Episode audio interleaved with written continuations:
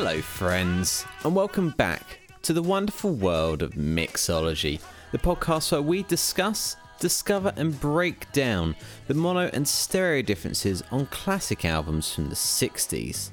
And today, we're going to the Christmas season of 1967 with the Beatles and their US only LP Magical Mystery Tour.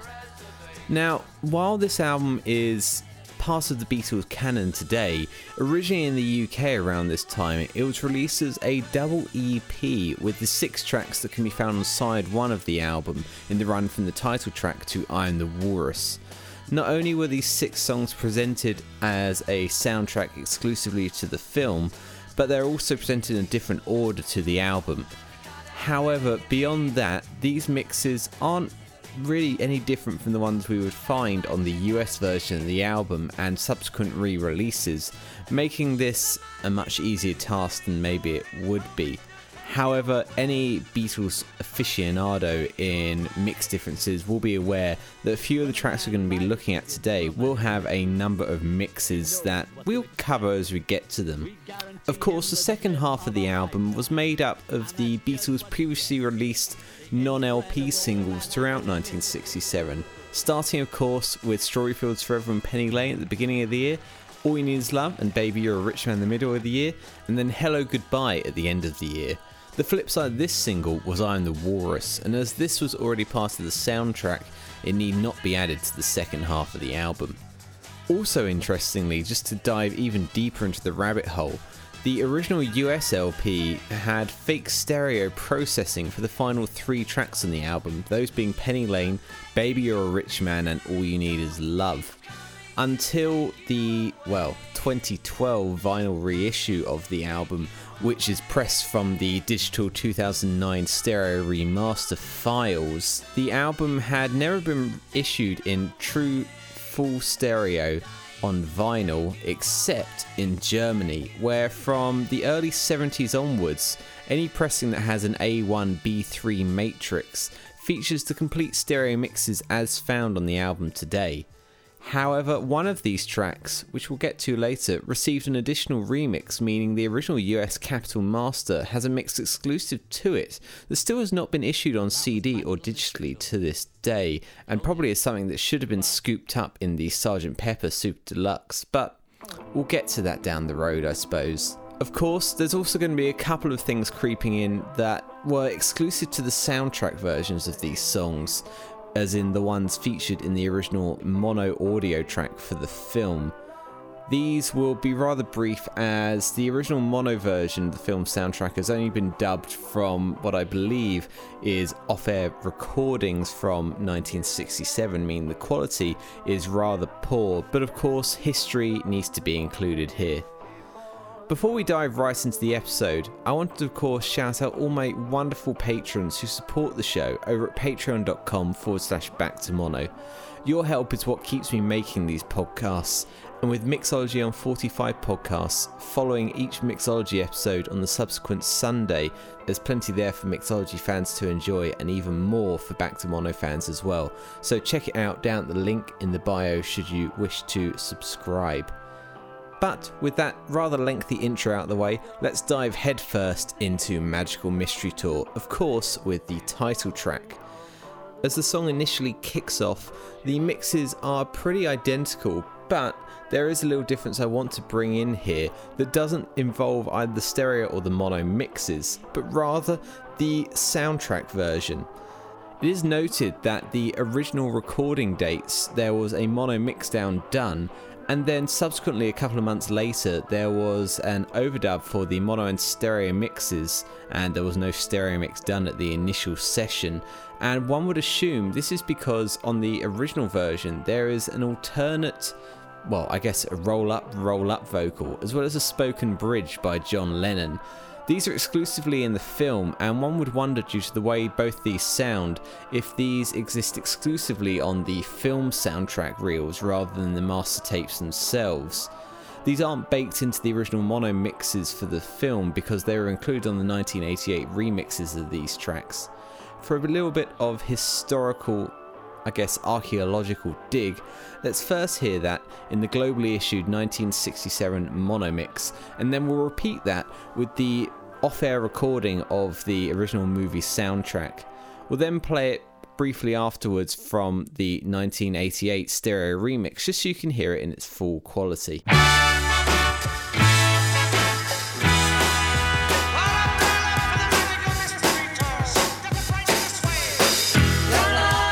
Again on the soundtrack.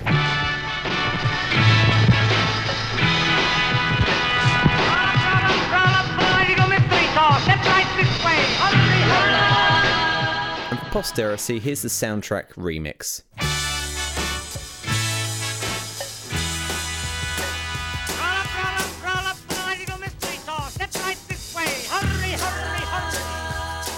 Under the first line of the chorus in the right hand channel in stereo, there's a weird echoed shaker that only exists under this line and it's inaudible in mono. Let's hear that first in stereo and pay attention to it in the right hand channel, then again in mono where I assume this was a mistake and it's mixed out.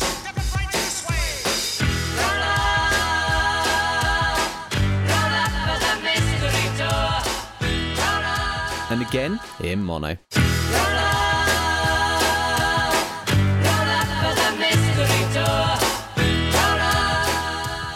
Shouty Paul vocal throughout, the one mainly going, The Magical Mystery Tour is waiting to take you away, has extra reverb throughout the mix in mono. This persists throughout the track, including when it is mostly prominent at the end. Let's hear an example of that in the reverbed mono first, and then again in the dry stereo.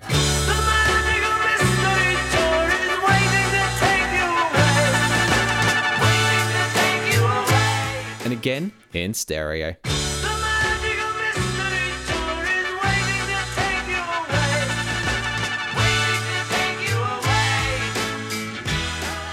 Of course, a classic difference we love to highlight here on Mixology is the use of sound effect tapes in tracks, as these often differ as they have been resynced, usually for each mix. And here, this is no different. While one would assume this was done for the film soundtrack itself, the sound of the bus passing by, or coach, I suppose, is in the LP versions, and it is slightly different between the two. It initially starts the same and passes by almost an identical moment, but in stereo it comes back round just a little bit longer. Let's hear that whole thing in mono first, and then again in stereo, where it extends beyond the reach of the mono.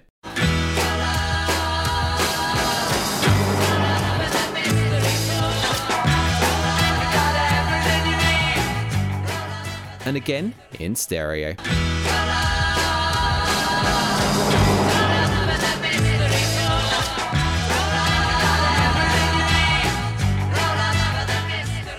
And then at 1 minute 27, there is a horn blast which is held out longer in stereo. It's muted a little earlier in mono, I assume to allow room for where the vocals come in. Let's hear that first in mono and then again in the elongated stereo.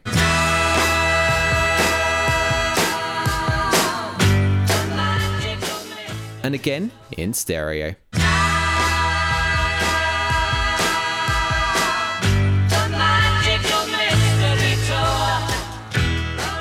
And just as a little treat before we move into track two, as noted, John does a little spoken word introduction, I suppose, over the bridge in the original movie soundtrack. Let's hear that now, as it's not on the album, and anyone that hasn't seen the film may not have heard this previously. When a man buys a ticket for a magical mystery tour, he knows what to expect. We guarantee him the trip of a lifetime, and that's just what he gets. The incredible magical mystery tour. Our next track is The Fool on the Hill, a lovely little Paul McCartney tune. And in both mixes, there is a little bit of an echo effect on Paul's vocal, but it's certainly more prominent in the mono. In stereo, it's got a bit more of a stereo effect to it, meaning it drifts off a little more, but gives it a bit more of an ambient feel. Let's hear a little bit of that in mono first, and then stereo. day after day, alone on a hill. the man with the foolish grin is keeping perfectly still. Into stereo. Nobody know him. They can see that he's just a fool. And he never gives an answer, but the fool the, The flute solo, which is always an instrument that pierces through a mix whenever it's used, is placed very well in the mix in mono, sitting quite comfortably in the middle. However, in stereo, it rides right on top of the mix, really jumping out at you by comparison. Let's start with the mono and move to the stereo.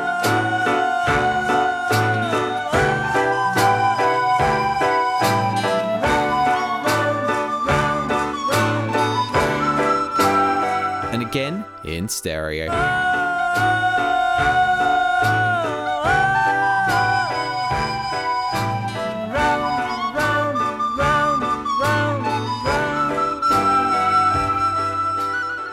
And at the end of the track, the fades end at a similar time, so we don't need to look at it in that respect, but the stereo fades later and thus in a more sudden manner. Let's hear the more gradual mono first, and then hear that whole thing again in stereo where it kind of just drops off at the end.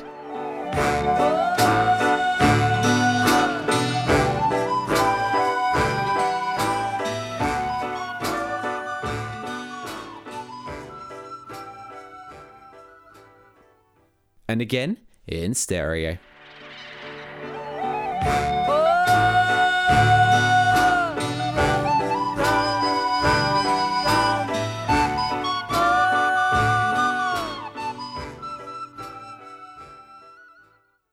Up next is the instrumental Flying, the only track in the Beatles catalogue to have a writing credit to all four members of the group. At 31 minutes, a shaker enters in the hard right in stereo. It's quite low in the mix, but it's certainly quite audible.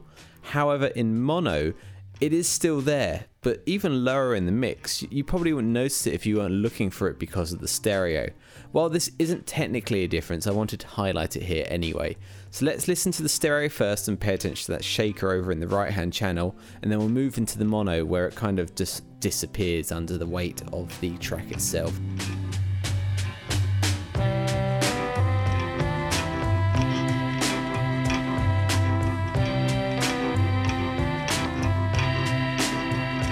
Into mono.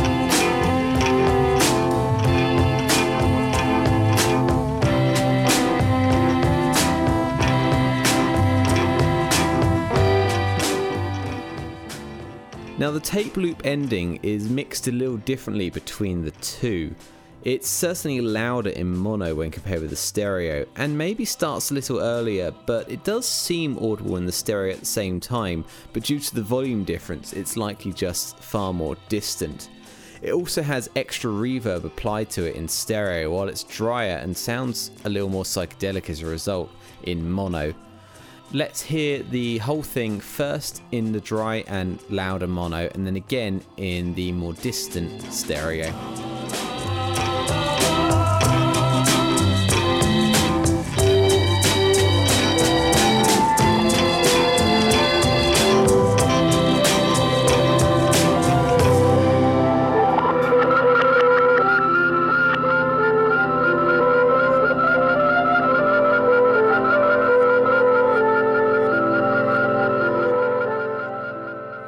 And again in stereo.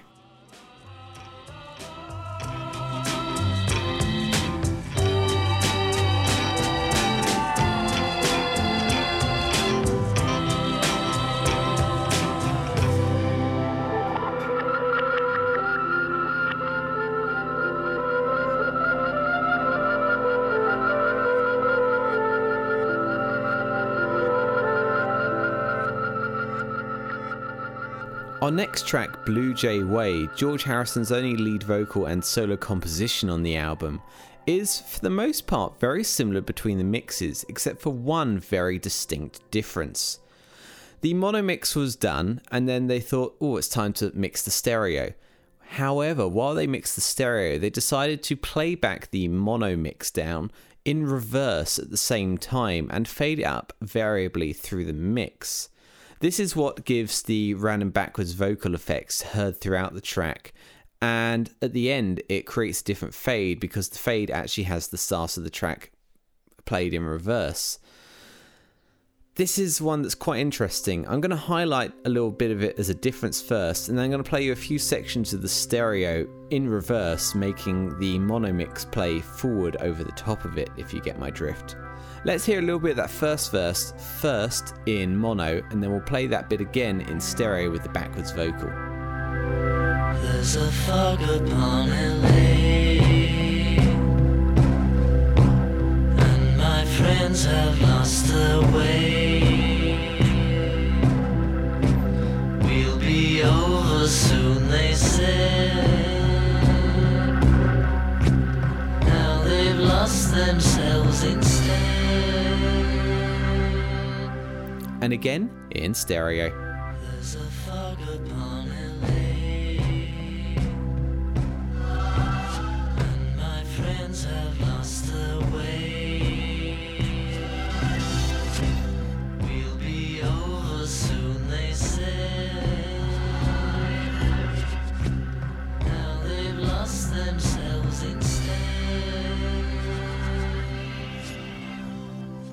And now, just to demonstrate how the mono mix is played backwards to the rest of the track, I'm going to line up a few little sections of the stereo mix which has been totally reversed. This means in the center channel you'll hear sections of the mono mix playing forward almost at random, but I picked out a few key moments where this does become quite clear so you can just hear it in the track. Obviously, there's a lot of gobbledygook going around it as you've got the entire stereo mix reversed on either side, but hopefully, it should help you pick out where these moments are. Of course, right at the start of this, which is the end of the stereo mix played backwards, you'll hear the mono mix starting up, which makes for a very interesting difference in itself. Either way, enjoy this little sequence of events.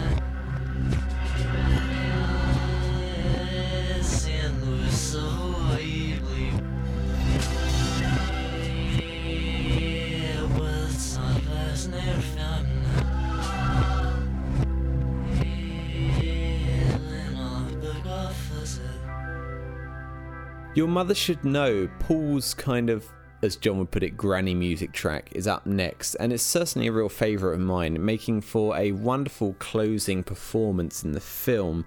And overall, the mix is quite similar, but it has, again, a rather grandiose difference, and that is the mono has a flange effect seemingly placed upon the entire track, at variable strength throughout, as is certainly the nature of flange and phase used at this time. This does, as a result, mean the track gets quite messy in mono as it goes on, sounding quite lo fi, and especially with the artificially double tracked lead vocal in that final chorus, which is panned left and right in stereo, though it does seem to be used in the mono regardless of this. Let's hear a section of this in mono first, and then we'll move into the more natural sounding stereo. Singing again.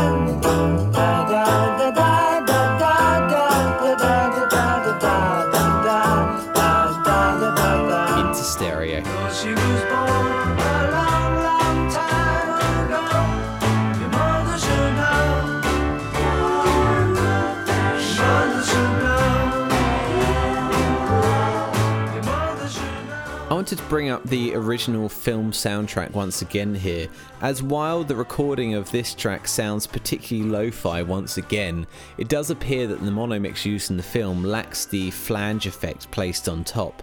Here's a little section from the later part of the track. Again, the recording isn't great, but just a little interesting insight into the history of the mixes for this track.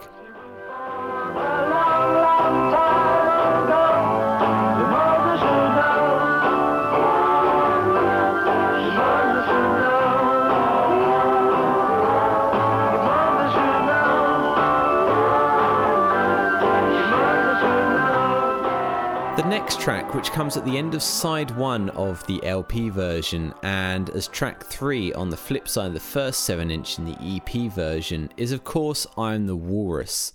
Originally issued as the flip side of Hello Goodbye, this track has been subject to a number of mixed variations throughout the years, which we will pick on as we go through.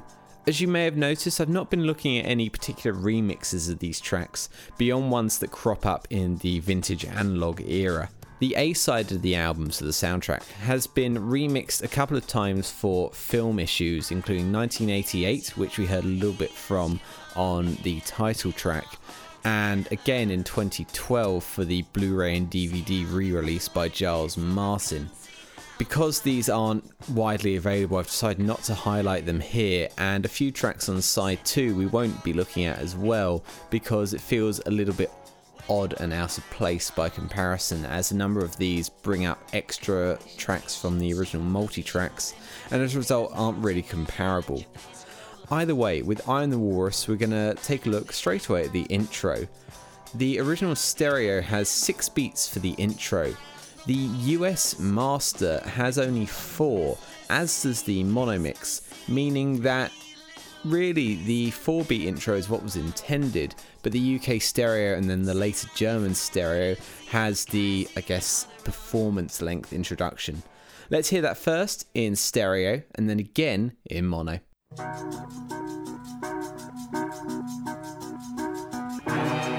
And again in mono. At about 37 seconds into the track, in stereo, there's an extra tambourine hit and a drum fill. However, in the mono mix, this has been muted. I guess this was an artistic decision by John Lennon in the mixdown stage, or maybe someone else, I'm not too sure. But obviously, it's on the track itself in stereo and was obviously intended to be muted afterwards. Let's hear that first in mono and then again in stereo with the extra instrumentation.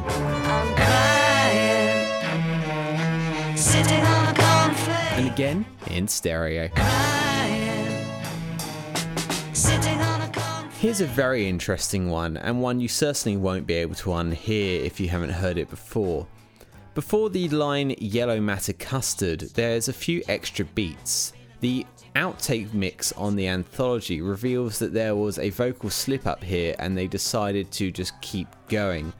This extra bit of vocal was mixed out and this section edited down on all commercially available versions of the track except for the original US mono mix that appears on the flip side of Hello Goodbye for whatever reason, I suppose. Outside of this, the track appears identical, meaning the mix itself is just the regular mono mix, but at an earlier editing stage. However, this has never been issued digitally since, and has only appeared on a couple of other random issues. The 80s Rarities LP in the States and Canada attempts to insert this into the stereo mix of the track by processing this section as fake stereo and splicing it in there. In a similar and even more sloppy edit job, there was a, I guess, I think it was a record store day box set in 2011. I could be wrong on that that tries to reinstate it once again for a replication of the US single, but does an even more hatchet job of this, meaning the only way to truly get representation of this is to pick up any version of the US single. I have an orange label Capitol reissue that features this, and I remember being shocked the first time I heard it. What is really shocking though is when you then listen back to the original mixes and notice the shocking edit done here. In mono, this is completely jarring as it doesn't quite happen right on the beat. While in stereo, it almost feels like there's a little bit of a dropout, but it is a little bit more even. Let's hear the unedited version first, then again in mono, and then again in stereo.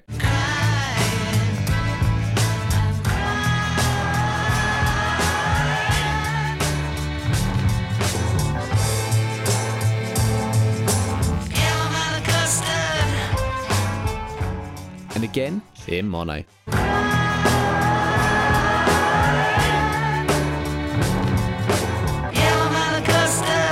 And again in stereo.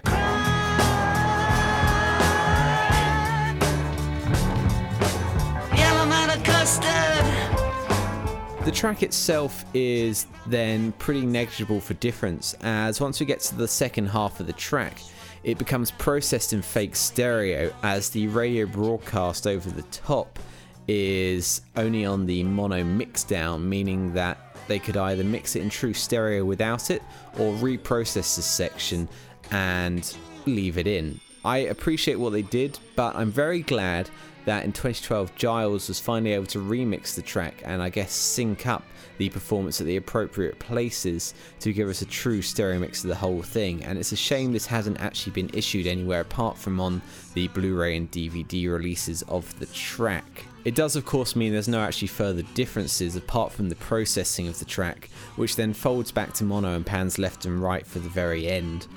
One other little difference, though, is that the 2009 remaster filters out some of John's lip smacks throughout the track. I had read that they're all taken out, but this simply isn't the case. Once you listen to earlier CD versions, and I've taken mine from the CD EP box set from the 90s, they're certainly there, but one I found that was absent was at 54 seconds. Listen for a little just before John starts singing in the first version, then I'll play it again in the 2009 where this is mysteriously absent. And again in the 2009. Flipping the LP over or pulling out the first 7 inch, depending on how we're looking at these tracks, we get the great Hello Goodbye, the seasonal A side, if you like, from the group.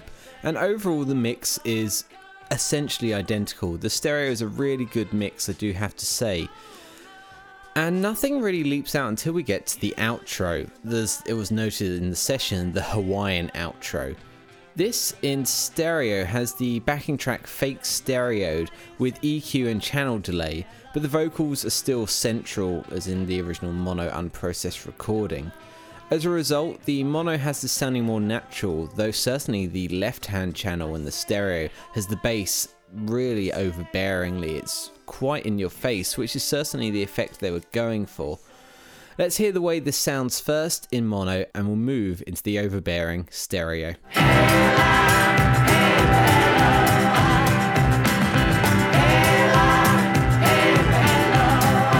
Into stereo.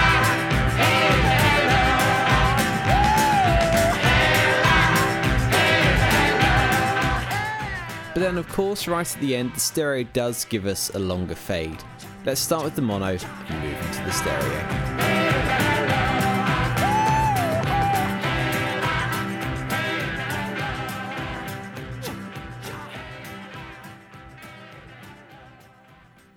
Stereo. Now, the last four tracks of the album is where things get really interesting. I noted that the last three previously were only mixed in stereo in 1971 for what would be the German version of the album and then the cassette release in the UK. However, alongside this, Strawberryfields Forever was also remixed, though it did get a stereo mix in 1967, meaning we have three mixes of the track that we'll be looking at right now. And unsurprisingly, as a result, there's quite a few little differences in this track that we'll be highlighting, though I will say that overall the track isn't that distinctly different between its mixes.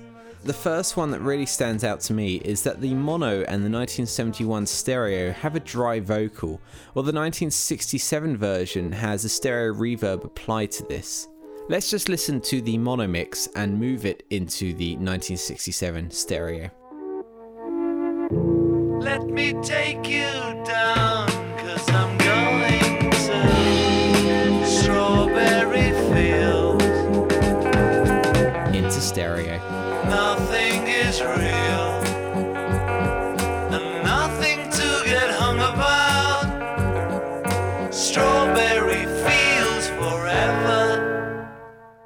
Now, the famous edit that appears at one minute into the track is treated a little differently between the mixes. In mono, due to the nature of the lack of panning, this edit isn't quite so in your face, but in stereo, obviously, this is going to stand out more. The 1971 mix doesn't really do anything to disguise this, as the instrumentation that appears in the right hand channel suddenly cuts in, and is quite jarring if you're listening on headphones. However, the 1967 stereo attempts to disguise this by having this track fade up in the left hand channel and then pan across the field, distracting you from the other editing that's going on. Of course, let's hear that first in mono, then again in the 1971, and then again in the 1967. Let me take you down, cause I'm going to Strawberry Fields. 1971, Let me take you down, cause I'm going to Strawberry Fields. 1967, Let me take you down, cause I'm going to Strawberry Fields. Speaking of left and right panning, at 1 minute 19, the plucked piano strings pan across the field in 1971, which is against the grain of what we've seen the previous difference.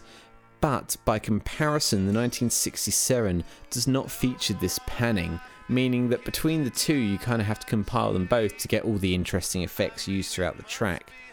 Obviously, in mono, this panning doesn't happen, but we don't need to highlight it here.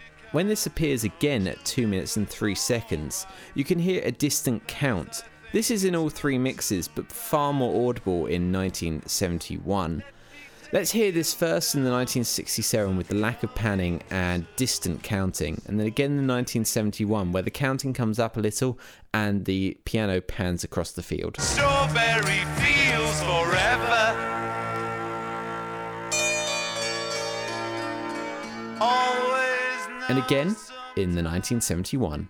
Strawberry Fields forever.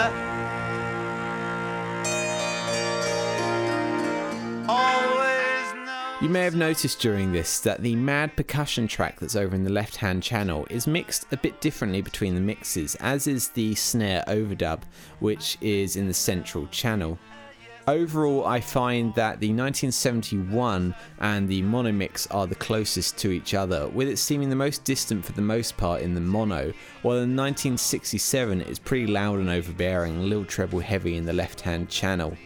Let's start with the mono, move to the 1967 and then the 1971 and pay attention not only to the mad percussion but also the snare overdub cracking away in the center channel. Let me take you down, cause I'm going to Strawberry Fields. 1967, Nothing is real, 1971, nothing to get hung about.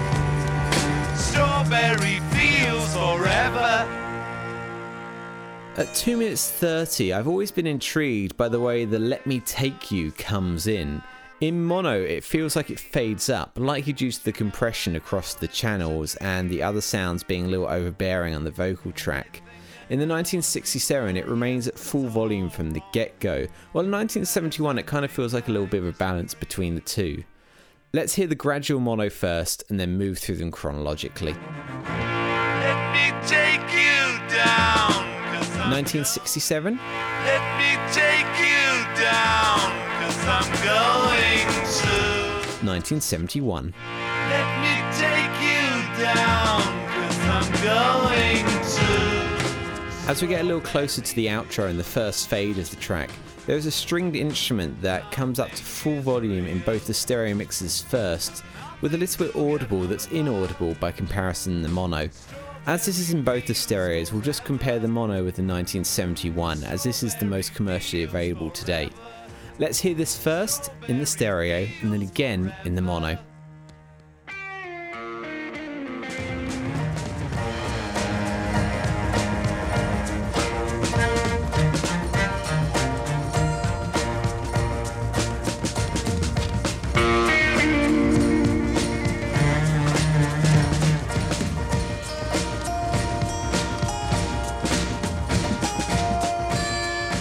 in mono.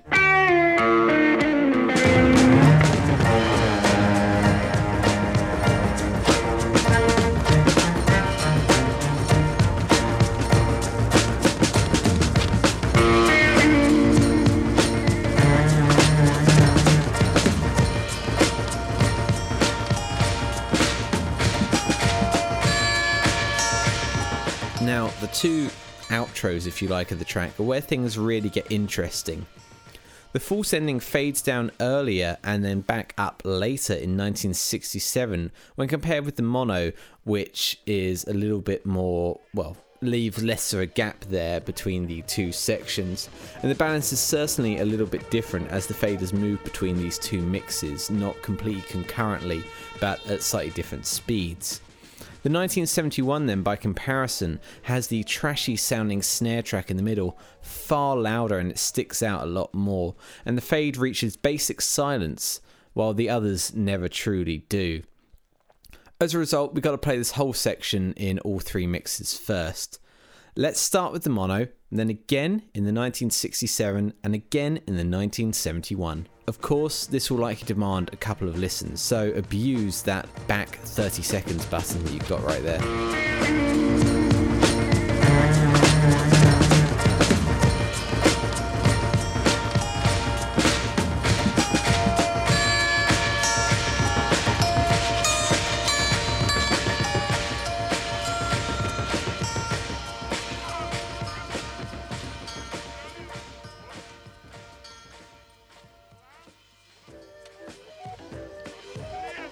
1967.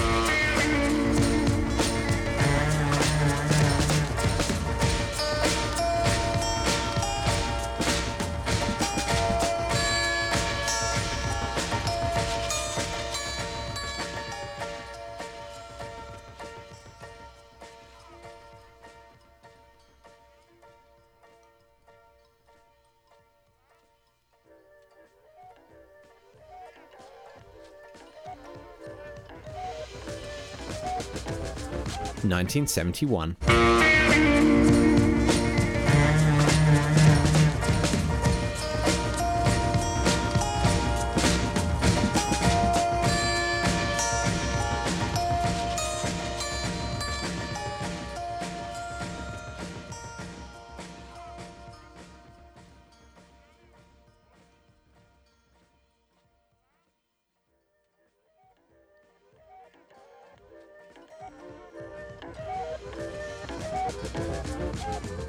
And then the final fade from whence this has faded back in is again mixed a little differently. It starts later in 1967, but it's the same length ending as the mono. The 971, however, has a longer fade than either of the others, and the trashy snare certainly stands out as the rest of the track fades down. You can hear this fade a little bit earlier by comparison than the mono, and you can't hear it at all in this final section in 1967. Overall, this will need complete listen throughs once again. So let's start with the mono, where the trashy snare fades earlier, and we get the same fade as the 1967. We'll then have the 1967 with the same fade as the mono, but no trashy snare. And then finally, the 1971 with the trashy snare right up and the longest fade of them all.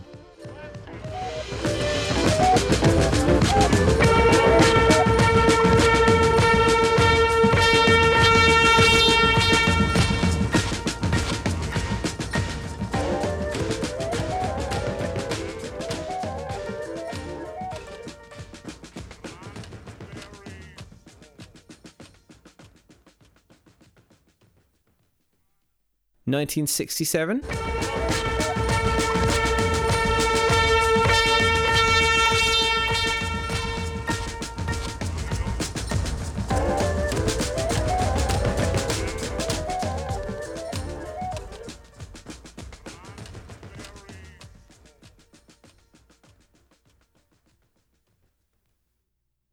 Nineteen seventy one.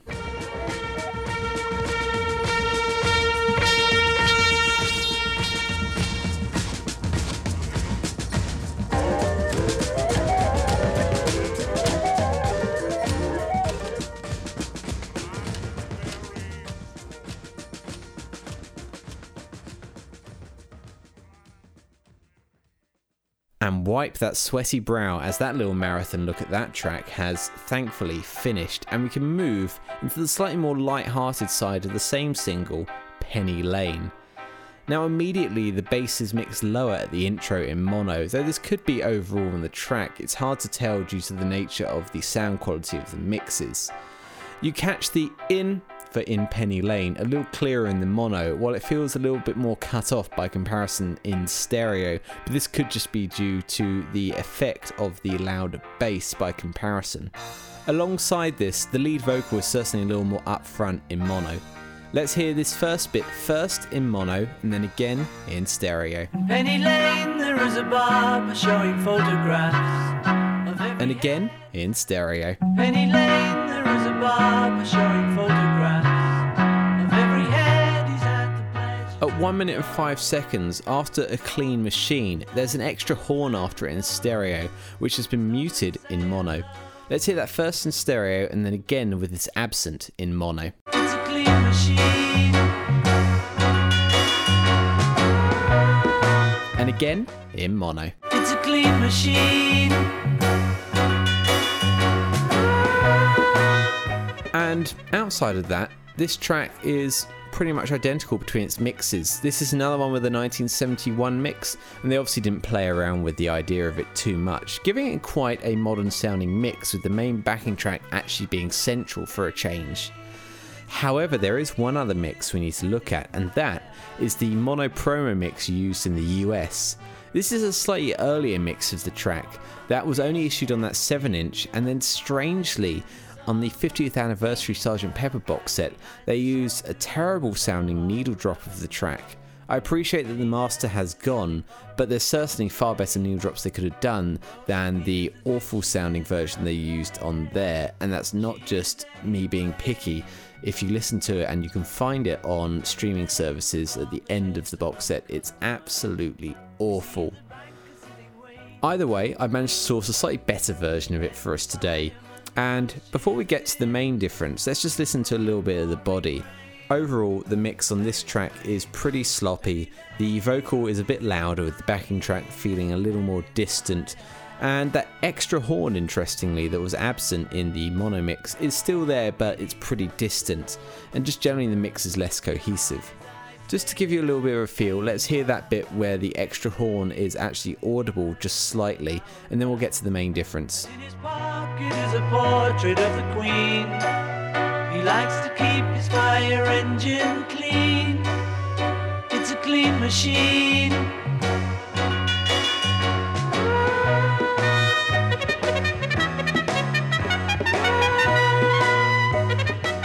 Now, at the end of the track, I'm sure you're familiar with the way it usually ends, with the final cymbal build, if you like, giving a slightly psychedelic tinge to it.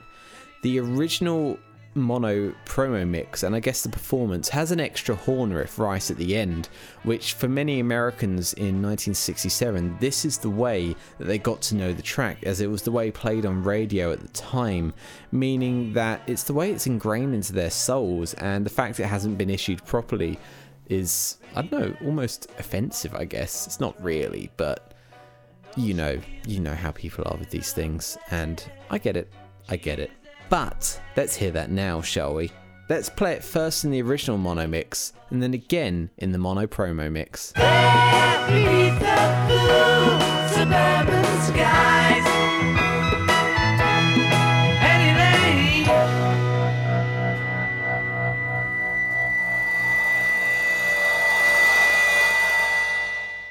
And again in the promo. Beneath the blue suburban skies. Penny Lane.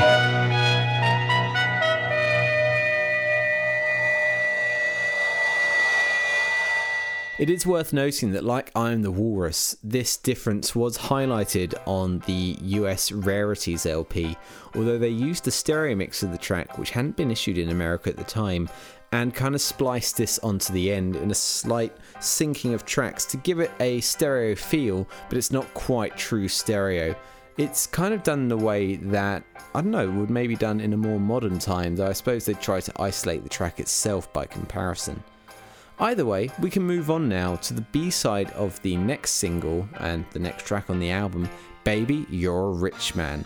One that does stand out pretty well in stereo, with the bass especially being really clear and dominant when compared with the mono.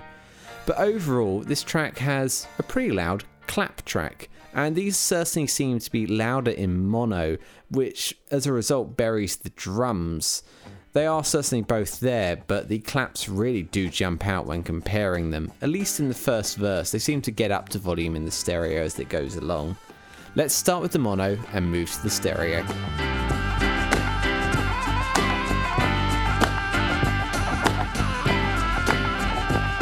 Into stereo.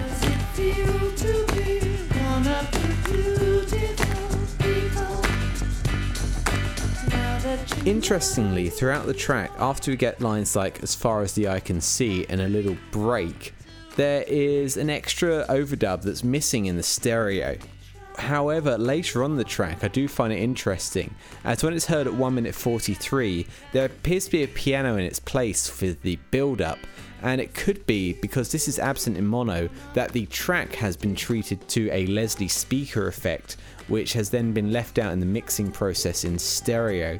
It could, however, mean that the piano was mixed out in mono and that a Leslie organ was played over the top. It's hard to know as I couldn't find a note of it online, but let's hear that section now, although, of course, say it does repeat throughout the track. Starting with the mono and then again in the stereo.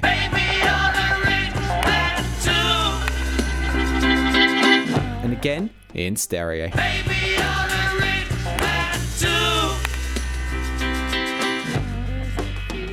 And it wouldn't be an episode of Mixology without a proper look at a longer fade. This time it's 8 seconds longer in mono. Let's start with the stereo and move to the mono at that key moment.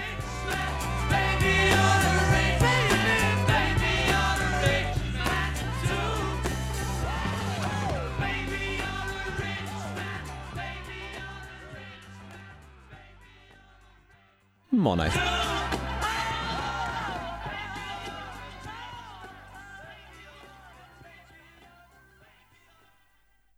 And now we come to the closing moment of the album, the grandiose and, well, it's not that grandiose, the statement internationally of all you need is love. Now, we'll be going to one extra little mix of this track at the end of the show, but for now, let's compare the original mono and 1971 stereo mixes. The intro has the horns louder and drier in mono, and the backing track seems to cut in after the intro in a much smoother fashion and at a higher volume, whereas the stereo seems to just go distant and pretty weedy. There's also a piano in the left hand channel in the intro, which is inaudible in mono. The overdub track, which is mixed centrally, which has a little bit of a drum tap going through, is also pretty sloppy in stereo, while it's buried at the key moments in mono. Let's play the start of the track into that first, I don't know, chant if you like, in mono first and then again in stereo.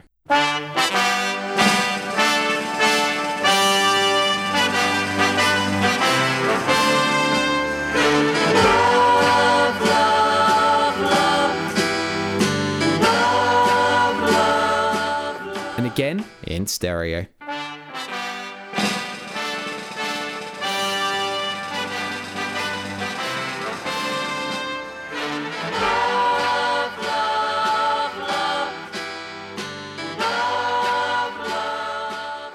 Here's a quick little simple one. At 25 seconds into the track, in stereo, there's a little check in the right hand channel. It's not there in the mono. Let's hear that first in stereo and then again in mono. And again in mono. There's nothing you can do that can't be done. Here's a real difference in the mixing. The solo, which is noted as not one of George's best, is treated to additional ADT in mono, giving it a little bit more of a beatly effect to make it kind of sound a little bit more processed and interesting. While it does feature some in stereo, it's certainly not as strong. However, at the end where it kind of falters a bit, it fades nicely into the strings, not sounding too sloppy, shall we say. However, in stereo, it remains at full volume and it's pretty noticeable. The final few dodgy lines and then just kind of playing rhythmically with the track. It's, I don't know, the mono is far better. Let's hear it all in mono first and then again in stereo.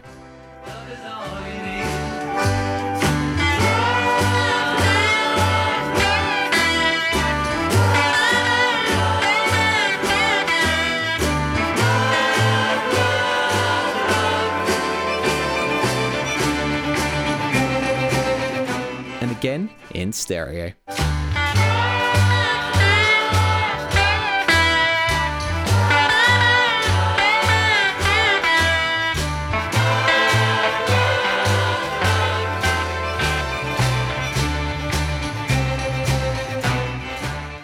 And of course, for the end of the track, we get a lovely longer fade in mono, which comes to an additional 10 seconds where Greensleeve starts up again. I appreciate what they were going for with the stereo, fading it before this point, as maybe it feels a bit more natural, but it's such a party at the end here that it could go on forever as far as I'm concerned. Let's start with the stereo and move to the mono at that key moment.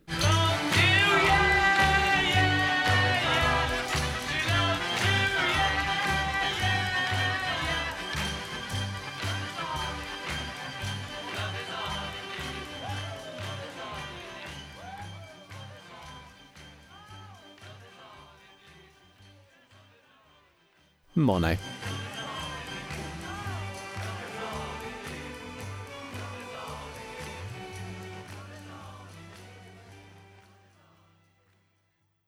I'm sure you're familiar with the fact that this track was recorded in quotation marks live for the Our World broadcast. And obviously it was subject to a number of overdubs beforehand, and the broadcast was seen as a performance of the final tracking session on top of what was already tracked. However, of course, the live performance was not the final recording, and as noted, there is an overdub track in the central channel. There's a few additional things. In the intro, there's a drum roll, and this was originally a tambourine, and there's obviously extra snare hits by Ringo just to beef it up. John's vocal as well is different to the original broadcast version, being re recorded and then obviously treated to his usual flange effects and ADT and all that good stuff. This has never officially been released, and whenever the performance has been re shown on things like the anthology, they've used the single version over the top. It has, however, been bootlegged, not in fantastic quality, but enough to allow people to really take a step back into that time period. And as a special treat, I'm going to include it at the end of the episode so you can pick out those differences for yourselves. They're not technically mixed differences, but I thought it was a nice way to highlight it at the end of the show. But before we get to that, of course, I've got to say, well, we completed our look at this wonderful, wonderful album, and I hope you've enjoyed it. It's been great having you alongside me while I go through these differences, and I hope you've learned something new. I certainly learned a few new things while going through, and certainly this was one that a number of people have been looking forward to. I remember early on when I shared one of my first few episodes, I think it was the Wild Honey episode on Facebook, and someone commented saying you'll have to do an episode dedicated entirely to just I Am the Walrus. I obviously didn't do that, and it didn't actually take up as much time as I thought. Strawberry Fields certainly taking up more time than that. But either way, it inspired me to look at this album, and over a year later, here I am. So, with that said, obviously, I'm going to say a huge thank you to everyone for listening. And again, I want to give out a huge thank you to all my patrons of the show. As I said, your support truly does mean a lot. And if you want to subscribe for all the extra content, including Mixology and Back to Mono content, and this week on Mixology on 45, we'll actually be taking a look at the Beatles single Paperback Writer and Rain. So if you want more Beatles content, you can find that at patreon.com forward slash back to mono. You can also get in touch with me at backtomonoradio at gmail.com, and there's a link to all of these down in the show notes, along with a link to Sister Show, Back to Mono, over on Mixcloud, a Facebook group, my Instagram, and I'm sure there's some other things as well that I'm forgetting. But with all that out of the way, of course, thank you so, so much for listening. And remember, whoever you are and wherever you are, have a great, great day.